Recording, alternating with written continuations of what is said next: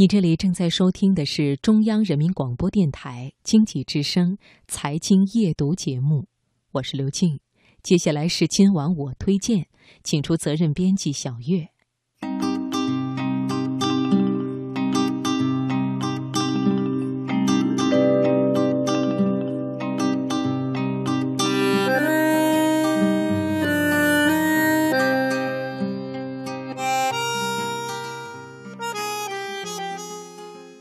行为通常发生在我们面对不喜欢或者不想做的事情的时候，而睡觉这种人类最热爱的事情之一，居然也会被普遍的拖延，真是着实令人感到吃惊啊！然而，数据却显示，现代人不仅拖延写论文、拖延工作、拖延做决定，还拖延睡觉，甚至拖延到严重影响日常生活的地步。你可以想象一下这样的画面：忙完一整天回到家，其实你已经是相当的疲惫了。本来计划着洗洗就睡了，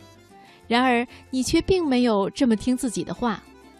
你瘫倒在沙发上回信息、刷朋友圈和微博，最后拖拖拉拉地洗了澡，回到床上，想做那些放松静心的事，却又不小心打开了哪一个 app。如果你总是在没有外界不可抗力干扰的情况之下，仍然睡得比自己想要睡的时间更晚，那么你很可能是有睡眠拖延症。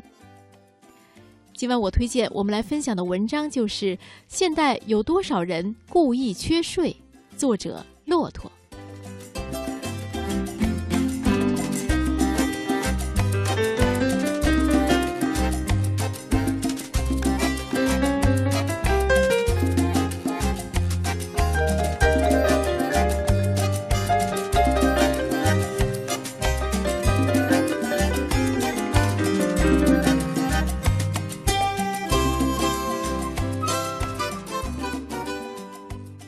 睡眠拖延是荷兰的一些研究者近年在拖延和健康领域引入的一个全新概念。他们认为，现代人普遍缺睡的原因，很可能是人们自己在拖延上床的时间，而不是传统学者认为的失眠、倒夜班等外在的因素。那么，到底有多少人故意缺睡呢？睡眠不足不仅会导致多种慢性疾病，还会引起抑郁、焦虑、注意力下降、记忆力变差、工作效率大打折扣。研究表明，每天只睡六个小时的人和通宵不睡的人，认知能力一样差。而事实上，尽管人们心知肚明，但仍然会有意的选择睡不够的生活方式。亚马逊人端运算平台上曾经搜集了二百零三个参与者的睡眠自我报告量表数据，这些参与者有着不同人种、教育程度和婚姻、职业状态。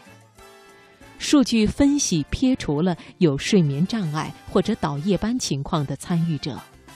对于剩下的一百七十七人来说，并没有不可抗力阻止他们按照自己想要的时间睡觉。但是惊人的是，这些人当中有百分之三十的人睡眠时间低于六个小时，百分之三十三点九的人平均每晚仅睡六到七个小时。在对这一百七十七份数据的分析中，研究者发现，睡眠拖延行为是最能预测人们睡眠时间不足和日常疲惫感的因素。那么，人们拖延睡觉。究竟是为什么呢？一些心理学研究者猜测，这可能是因为人们反感上床前必须要做的准备，而不是睡觉本身。实证的研究也发现，人们对睡前活动的厌恶和睡眠拖延情况是中度相关的。一些被访谈者也报告，这些准备活动让人反感。这也许不难理解。当工作、学习、家务、照顾孩子这些都完成了，一个人总算在夜晚有了一些属于自己的空间，可以恢复身心的充实平静。而锁门、刷牙、卸妆、取隐形眼镜等等这些不得不做的睡前准备，不仅会缩短这段享受自由的时光，还会把一个人从休息的状态再次激活到活动状态。所以，拖延他们似乎是一件很自然的事情。值得一提的是，睡眠拖延和一般的拖延一样。与个人的自控力有显著的负相关，这意味着有睡眠拖延的人也很可能是自控力很低的人。我们都知道，自我控制需要消耗一定的心理能量。一方面，拖延睡眠会降低我们的睡眠质量，导致我们能量不足，影响自我控制的能力。尤其到了一天的结束，能量几乎被消耗的差不多的时候，控制自己不再刷手机、打游戏、追剧，而是去按时睡觉，就会变得更加困难。不仅如此，研究还发现，一个人对早晨醒来的厌恶感和第二天的低期待，也和睡眠拖延有着显著的相关性。对于很多人来说，睡觉起来也不过是急着去上班，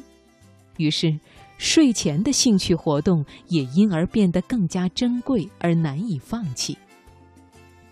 但是，想一想缺乏睡眠带来的低效率和生活质量吧，每天昏昏沉沉的，真的可以让你成为更好的自己吗？所以，当你再习惯性的拖延睡觉的时候，请扪心自问。你究竟想要怎样的生活？静下心来，或者做几下深呼吸，觉察你心中向前赶的冲动，然后温柔地走入那个凉夜吧。